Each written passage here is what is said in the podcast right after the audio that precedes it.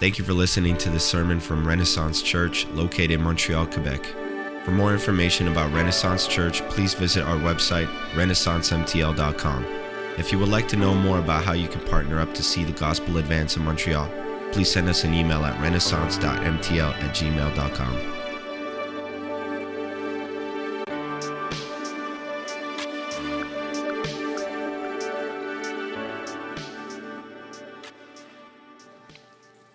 All right. I uh, want to ask you guys a, a question to begin. Question is this What does greatness look like? What is it to be great? Um, so, I'll tell you a little bit about myself. So, I grew up a pretty big basketball fan. Uh, one of my fonder memories as a, a child was getting to watch sports with my dad. So, we actually we usually watched hockey but uh, i vaguely remember that when it was the nba finals we would watch a little bit of basketball. Um, Ray Ray's probably going nuts. He's, oh, yeah, he's, yeah, big basketball fan. He's going to enjoy this. Um, some of you are, are, are probably a, a, little bit too young for this, which is actually really crazy for me to think. But there was a player named Michael Jordan who revolutionized the game of basketball. And I realize that you probably know the name, but I suspect actually most people here probably never actually saw him play. And that's kind of crazy to me. He played in the 90s, and some of you guys were born in the 90s, um, and so you probably don't even remember him at all. But um, all that aside, um, I remember I was pretty young, but I, I, we, my dad and I, we watched the, the finals in 1998.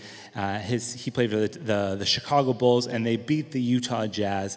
And uh, Michael Jordan hit like this insane shot to win the game. It was like a super iconic moment in his career, and it cemented his legacy as the greatest basketball player of his day. All right, so fast forward a, a, little bit. When I was in high school, there was another player that came into the league, and he had a similar form of dominance. He still plays in the league today. You may be more familiar with him. His name's LeBron James.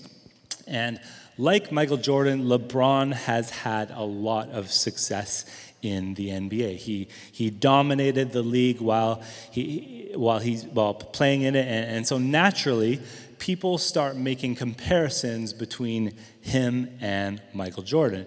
And so, whenever you kind of bring these two names into the conversation, the, the, the conversation it quickly turns to this question well, which one is the greatest, right? Who is the GOAT, the greatest of all time?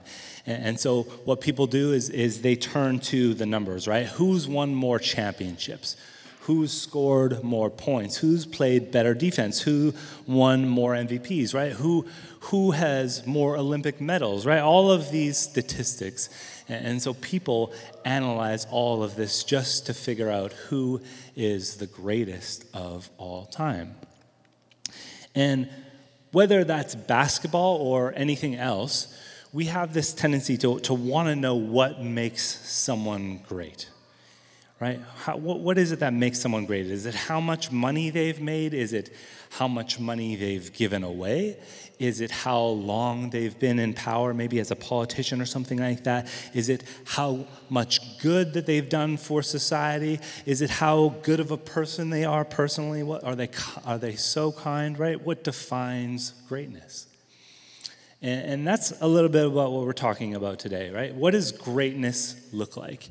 And a little bit more specifically, what does it mean to be great in the kingdom of God?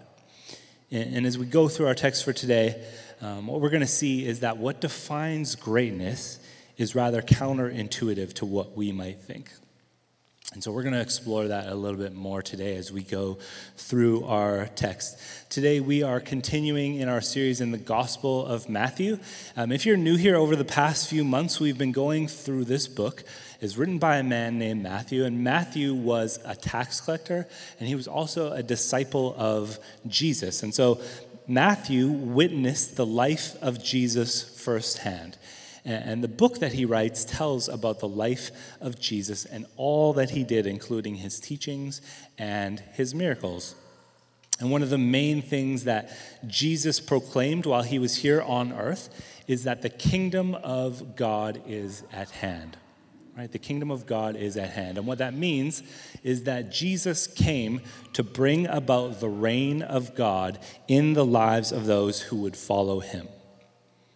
And so, a lot of what we've been exploring in this series is what does it look like to follow Jesus?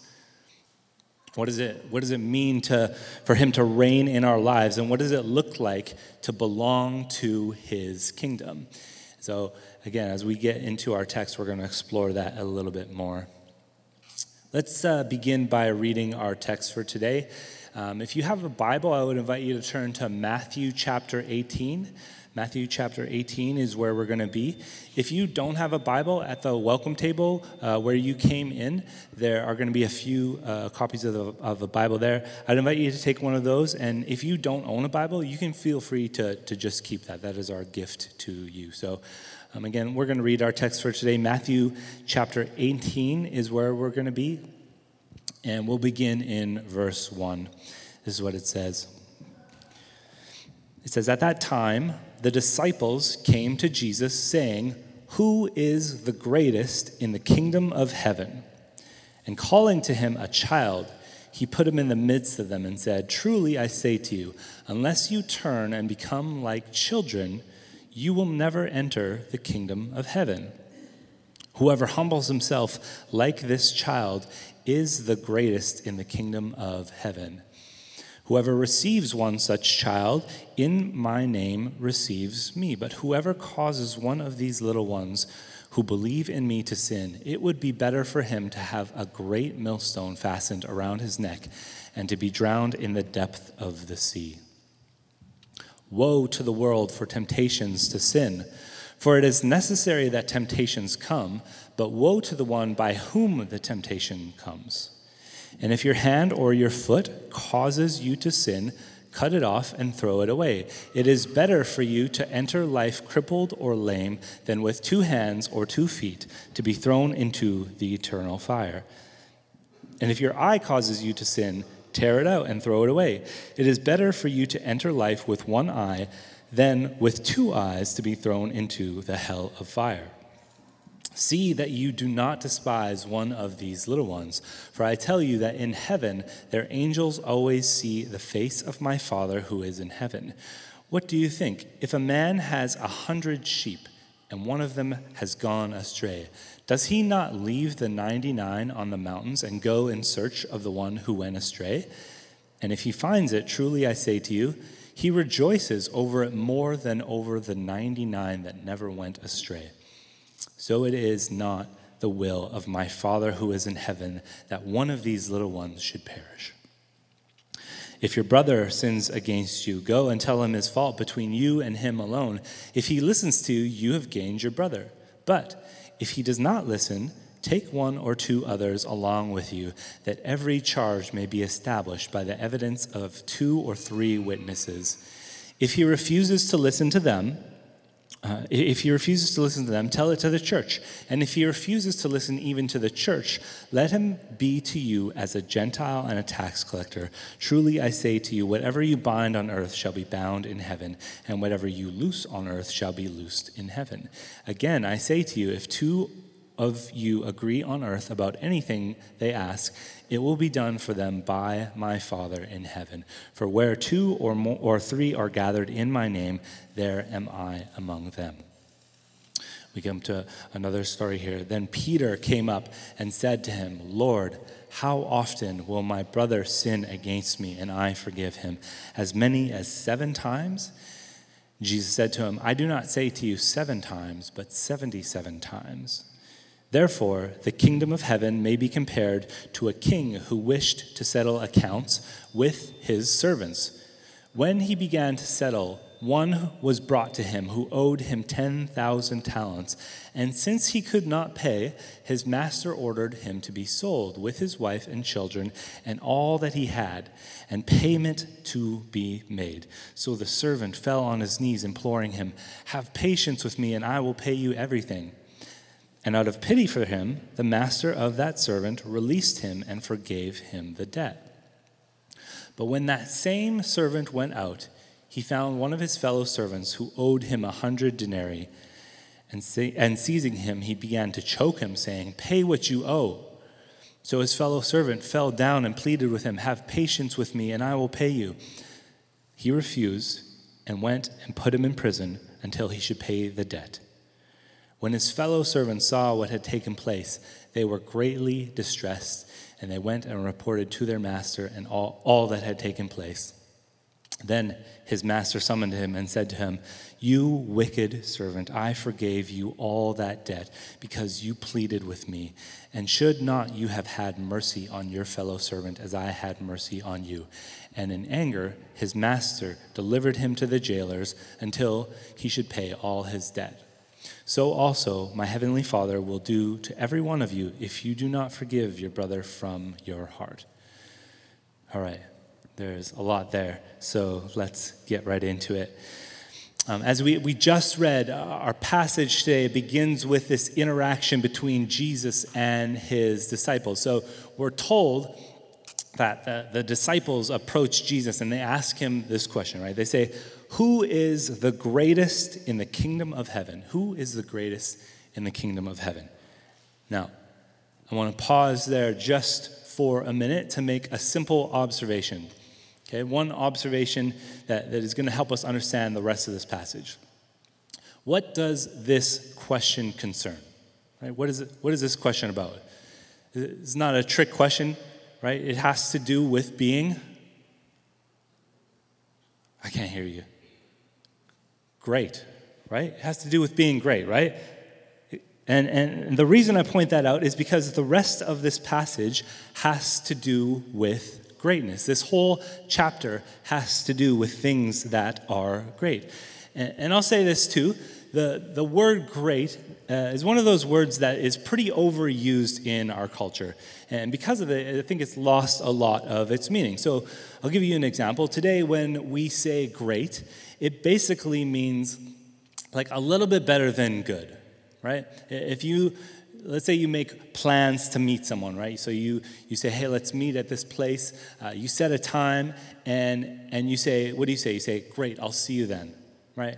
That's fine, right? That's just how we use the, the word today. But really, how I want us to see it today is in terms of its magnitude. Something that is great is larger than life, it is grand, it is monumental.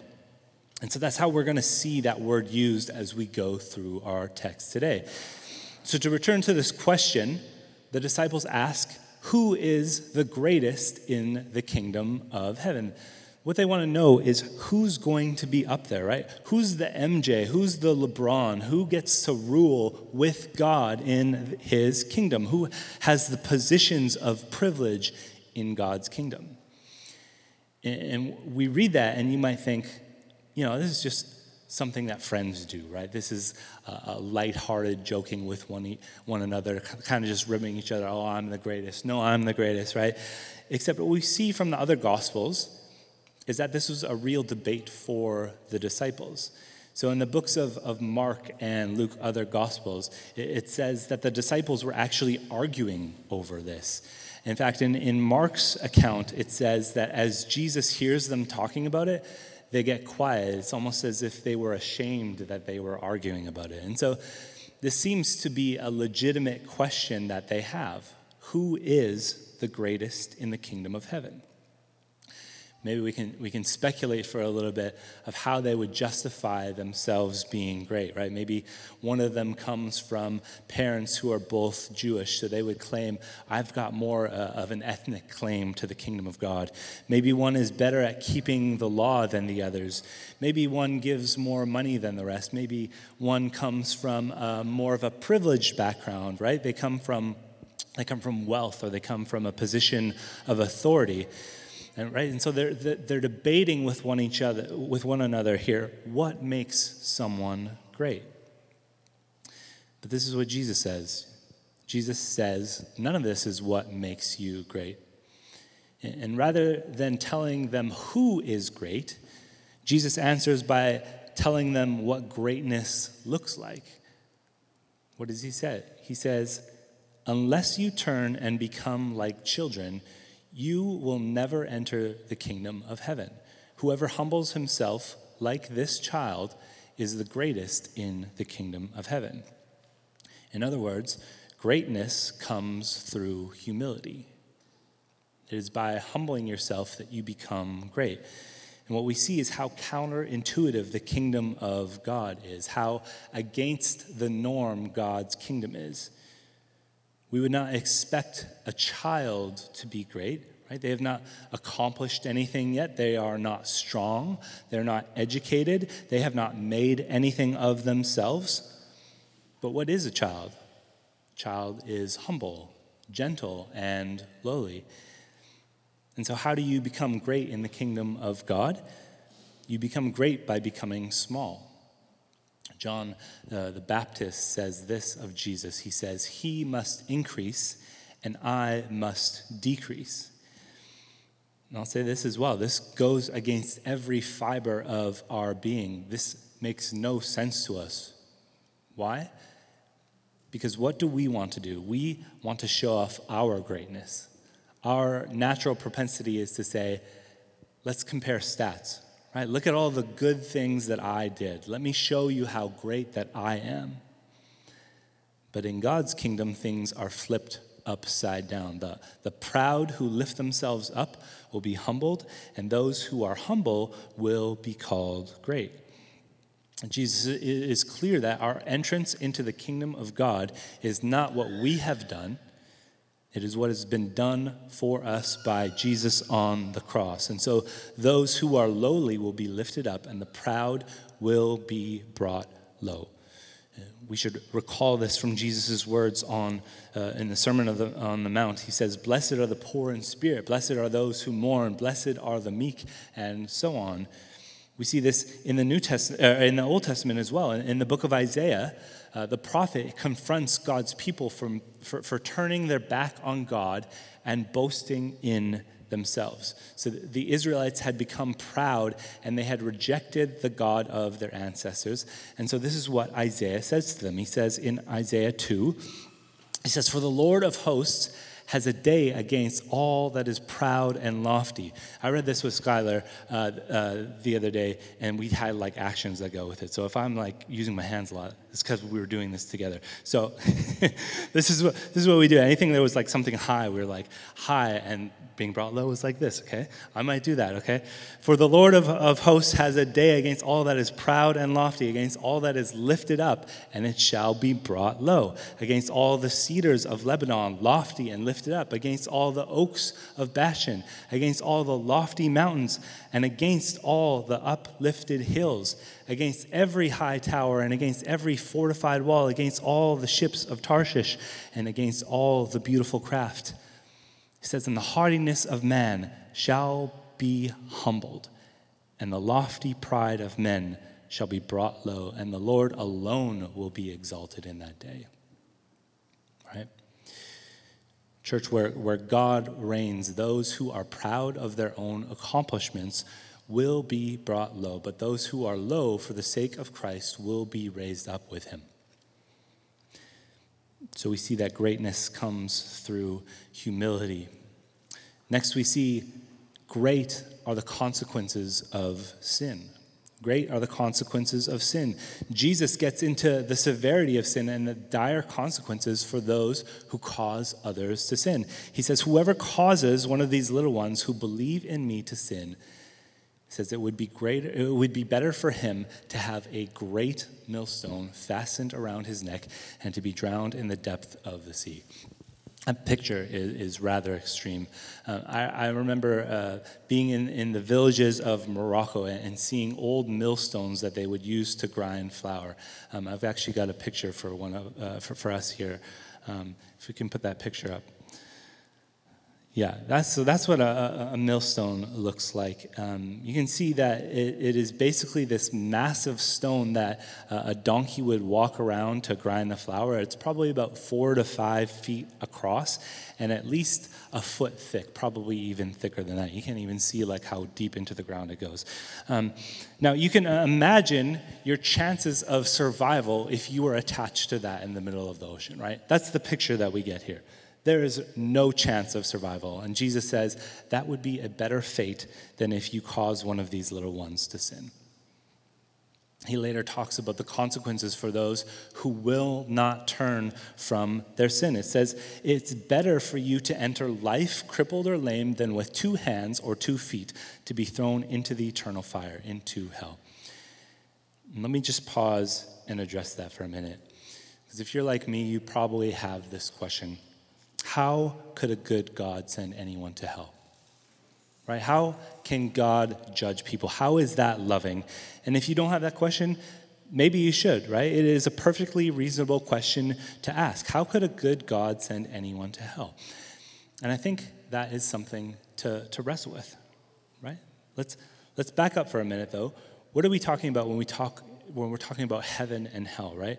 Remember, uh, Jesus Jesus came to proclaim the kingdom of heaven was arriving, meaning God's rule was about to take place in people's lives. That means humbling yourself, turning from your selfish ways, and submitting to God's ways.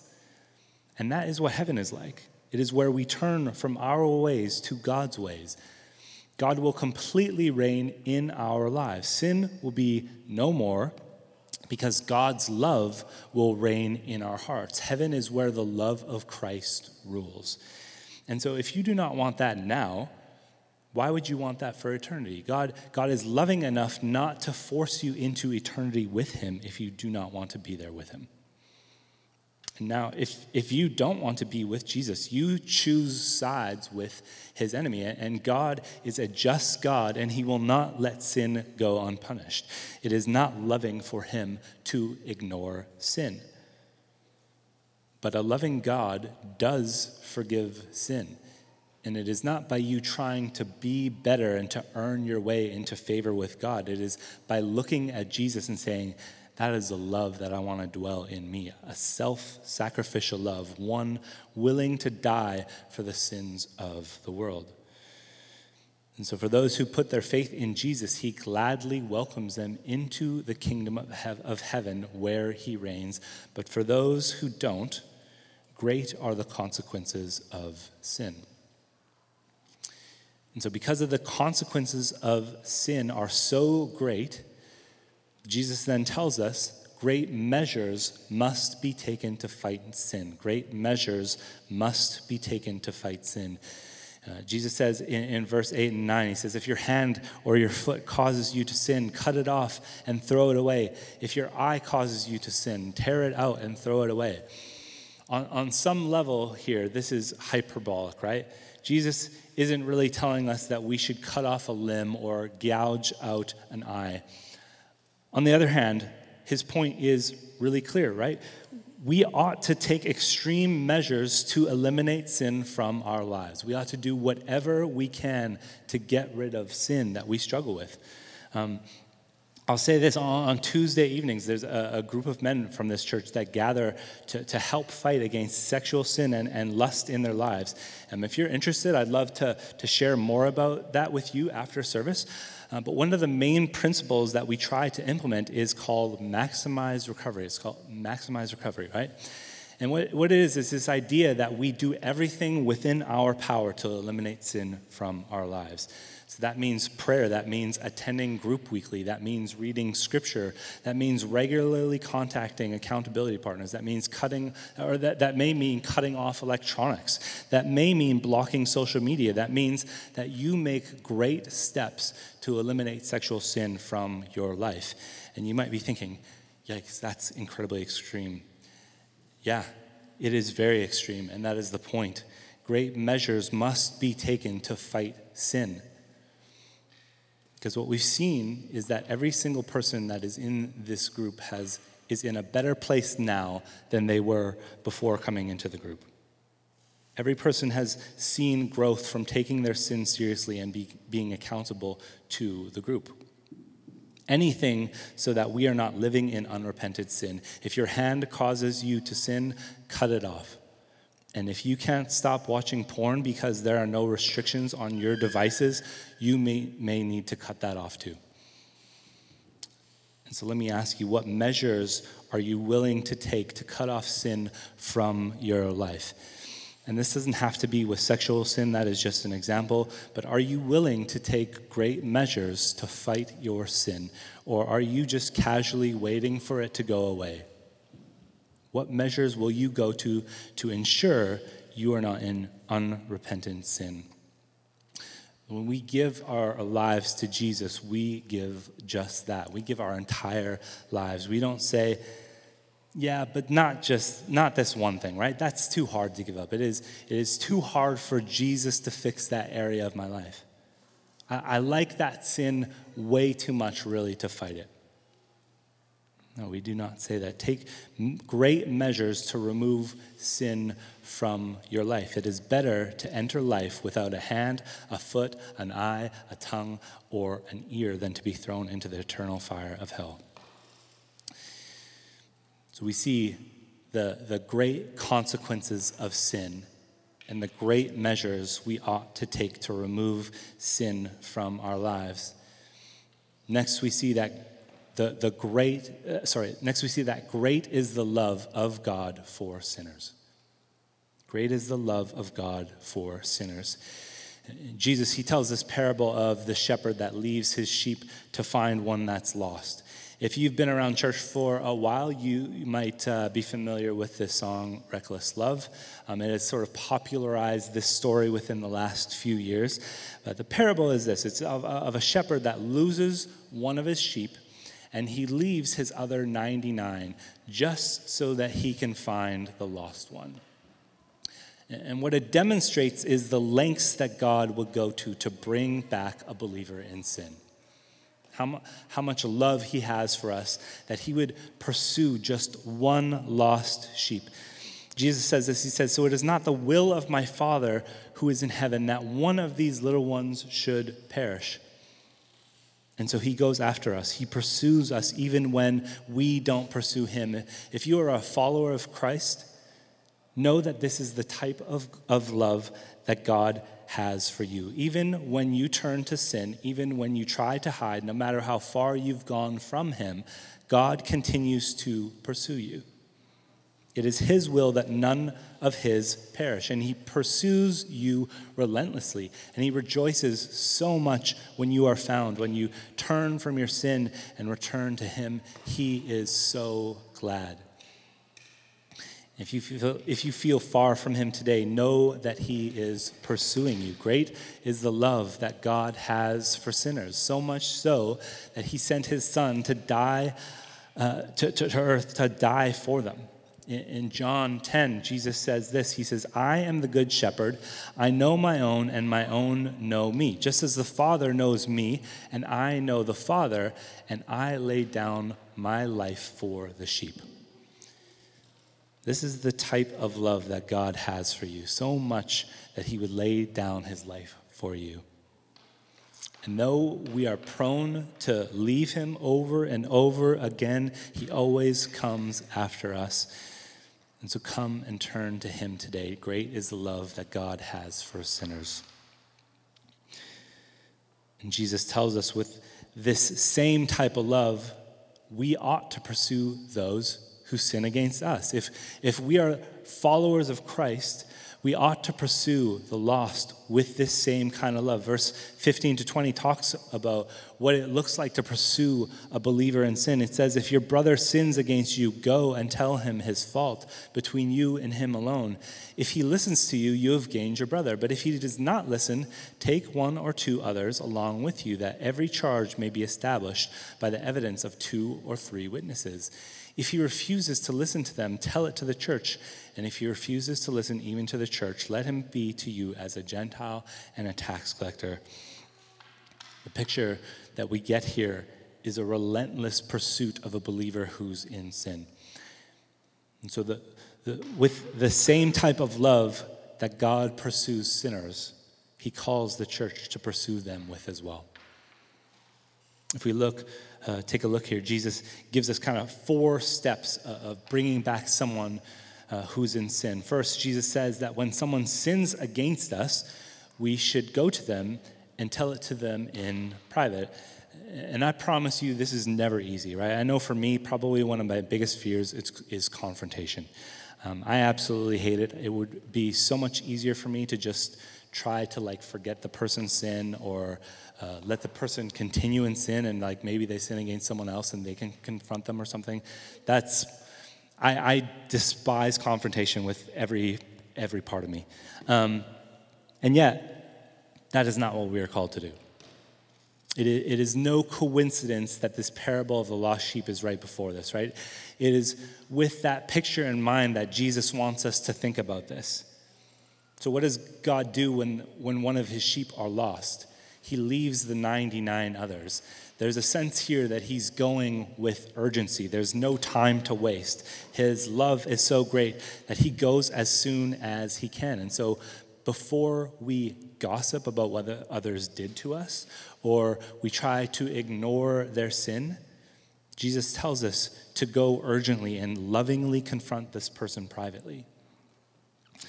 If that doesn't work, um, there's more steps. He, he calls us to bring one or two others. So after you've, you've gone to address them privately, if they still won't turn from their sin, Jesus says, bring a couple of others. Um, I like what David Platt writes. He writes this He says, In the context of the church, this step of discipline involves one or two others. A circle remains really small here. And these should, should be believers who are gentle, humble, loving, and willing to go with you to speak to an unrepentant brother or sister. He says the point of this step is to broaden the circle slightly so that one or two others get involved in the situation, but not to begin ganging up on that brother or sister with people whom you can build a case with. Instead, these other believers can help you think through the situation better. I think that's a good, a good approach to, to how we would confront someone uh, with, with sin. It's not that we're ganging up on them, it's, it's saying, hey, we're doing this as a small group. This isn't like a large group of people that we're trying to gang up on you here. We're keeping this as small as we can. We're not gossiping about your situation. Hey, we, we want to lovingly rebuke you and, and say, hey, come back to Jesus. Verse 20 says this it says, for, for where two or three are gathered in my name, there am I among them. And so as we walk through this, the promise that we have is that in the difficulty of confronting sin, God is with us. We don't do this alone. In fact, as we do this with others, we don't do this with our own human strength. It is with the love of God that we call someone to repent. So, if, if on, a, on account of a few others, the, the, the person will not repent, Jesus says, gives us another step. He says, then bring it to the church. And again, I'll quote David Platt on this. I think he has some, some great insight here. He says, This step may sound unloving or even embarrassing, but we need to, to, to feel the tone behind what Jesus is saying here.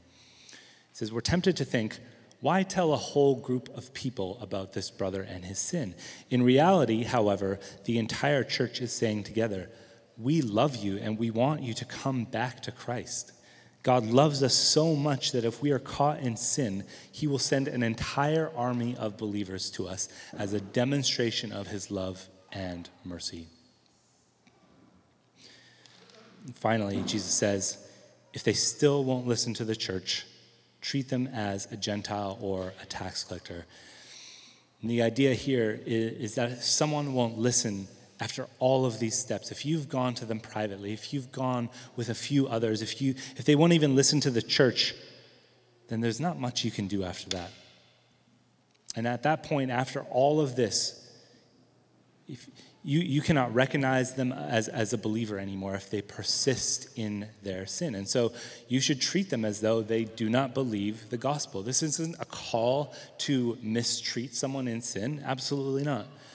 Rather, if someone will refuse to turn from their sin, then there is reason to say to them, that's part of the Christian life, is turning from your sin. And if you just won't do that, we cannot confirm that you are part of the church. And that undoubtedly will be difficult. But the call from Jesus to the church in all of this is to, to love with the great love with which he loved us. We come to this last section of our text for today, and, and we see Peter asks Jesus uh, this question. He says, Jesus, how long should I continue to forgive my brother? How many times do I need to forgive someone who sins against me? And Peter, thinking that he's being uh, more gracious, he, he suggests this number. He says seven times. Uh, I read this week that uh, in the Old Testament, there's a, I think it's in Amos, where uh, God had forgiven three times. And so someone was saying, Peter's suggesting seven times. He's like, I'll do double that plus one. And he thinks he's being like incredibly gracious, right? He's like, I'll do seven times. And this is what Jesus says. He says, not seven times, but 77 times. And that the specific number that he, he gives is not important. In fact, some translate it to say 70 times seven, right? That's like 490 times. The, the point is not the number itself, but that no one would bother, be bothered to keep track of that many sins, right? The idea is that you just continue to forgive over and over. And to emphasize his point, Jesus, he tells us another parable here. He tells the parable of the unforgiving servant. All right, so the story goes like this. So there's a man who owes the king uh, some money. And the king, he wants to settle his debt. And so he, he wants to collect what is owed. And so this man is brought before him. And we're told that he owes 10,000 talents, okay? 10,000 talents. That means nothing to you right now, probably, but keep that in mind. We're going to come back to that. Um, so we see that the, the man cannot pay it. And so the king orders that he and his family is sold in order to, to pay off the debt. Basically, because he cannot pay what he owes, he and his family are going to have to work for the king until the debt is paid. And so the servant is distraught. Right? He's overwhelmed with hopelessness. And so he falls on his knees and he begs the king, Have patience with me, and I will pay you everything. And the king, what we see, he has a change of heart. He has, has pity on him. He, he lets the man go and he forgives all of his debt. Okay? Now, we're told a, a, second part of this story. So, this same man who, who owed the king, he has uh, some people that are working for him. So, he finds a servant of his who owes him some money. And it says this, this man, we're told he owes 100 denarii. 100 denarii. And, so the man wants to, to settle the debt, but his servant cannot pay at the moment. He's un, un, unable to pay his debt as well. And, and so he seizes his servant he says, it says he starts to choke him and he says to him, Pay what you owe. And just like this man, his servant responds to him the same way. So he falls to his knees and he pleads with the man, Have patience with me and I will pay you. Except this time, the man who had been forgiven shows no mercy at all. He has no compassion for his servant and he orders him to be thrown into prison until he can pay it all back. What are we seeing here? I, I told you we would come back to, to those, those measurements. Let, us take a look at that for a minute. So, the second man, right? We'll, we'll start at the, the, the, latter half of the story. The second man, the, the servant of the man who had been forgiven, how much does it say he owes? It says he owes a hundred denarii. How much is that? So, uh, a denarii uh, would be equal to about one day's wage, right? One day's worth of work. So 100 denarii is uh, 100 days worth of work. That's a decent amount of money, right? But it is definitely payable. If you work six days a week like they did in that day, you could have that paid off in four months. And so that's what the second man owed, and that is what he has been thrown in jail for not paying. What about the first man, right? How much did he owe the king? It says he owed 10,000 talents. Well, what's a talent, you ask? Um, I have a Bible at home. In, in, the back of my Bible, there's a table, and the, uh, this table has a list of measurements that were used in that day that we don't really have today. Um, if you have a Bible at home or with you to hear today, you may have something similar in the back of your Bible. Um, what it says, uh, a, a talent is one of those measurements in that table. How much do you guys think a talent is worth? Say? I didn't hear, but that's okay. I'll just tell you. A million? I don't know. It's worth, what it's worth is 20 years worth of wage. 20 years worth of wage. And this man owed 10,000 talents. That's insane. You could never pay that off, right? That would be, that would take thousands of lifetimes to pay off. It is impossible. And this is what was forgiven him. That's how much the king pardoned him. It was innumerable. And yet, this man would not forgive a hundred day debt after he had been forgiven so much. And because he was unwilling to forgive, the king throws him in prison till he can pay off his debt beyond the span of his life.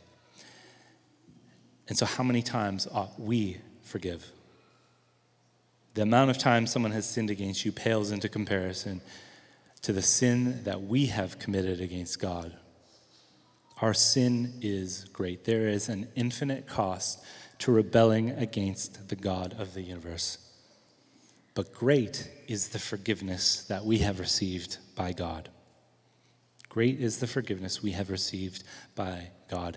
How much have we been forgiven by God? An infinite amount, an amount we could never pay, not in 10,000 lifetimes. And God laid our debt on the shoulders of Jesus, and Jesus carried the weight of your sin and mine as he dragged the cross up the hill. And God poured out the wrath on his son Jesus that day. And he looks at us and says, Because of him, your debt is forgiven. So, how much ought we forgive? Seven times? No, till you cannot count and beyond. Because that is how much we have been forgiven by God. Great is the forgiveness that we have received by God. As we wrap up for today, this may be a, a challenging text for us today, right? Why is that? Because it directly confronts sin. It confronts sin that we cause, sin in our lives. It, it confronts us on how we ought to handle the sin of others. It confronts the severity of sin. But I want to bring it back to the question that we asked at the beginning What defines greatness? As Jesus says, greatness comes through humility. And the picture we see here of humility is a Christ-like, Christ-like self-sacrificial humility. The humility to pursue someone who has sinned against you. The humility to be willing to take your sin seriously, to take drastic measures to fight your flesh the humility to forgive to forgive sin over and over like Jesus the humility to submit to the reign of God in your life. It takes humility to enter the kingdom of God because our only way to enter is through the humble king Jesus. Greatness is a picture of Jesus how great is Jesus that he would humbly take on the great consequences of our sin on the, on the cross? How great is Jesus that he would relentlessly come after lost sinners like us? How great is Jesus for the great sin that we have been forgiven by him? So when our sin or the sin of others feels great, know that Jesus has overcome it because he is greater. Praise God for Jesus. How great is our God. Let us pray. Thank you for listening to the sermon from Renaissance Church. If you have any questions about the sermon or would like to know more, please feel free to contact us by email at renaissance.mtl at gmail.com or reach out to us on social media.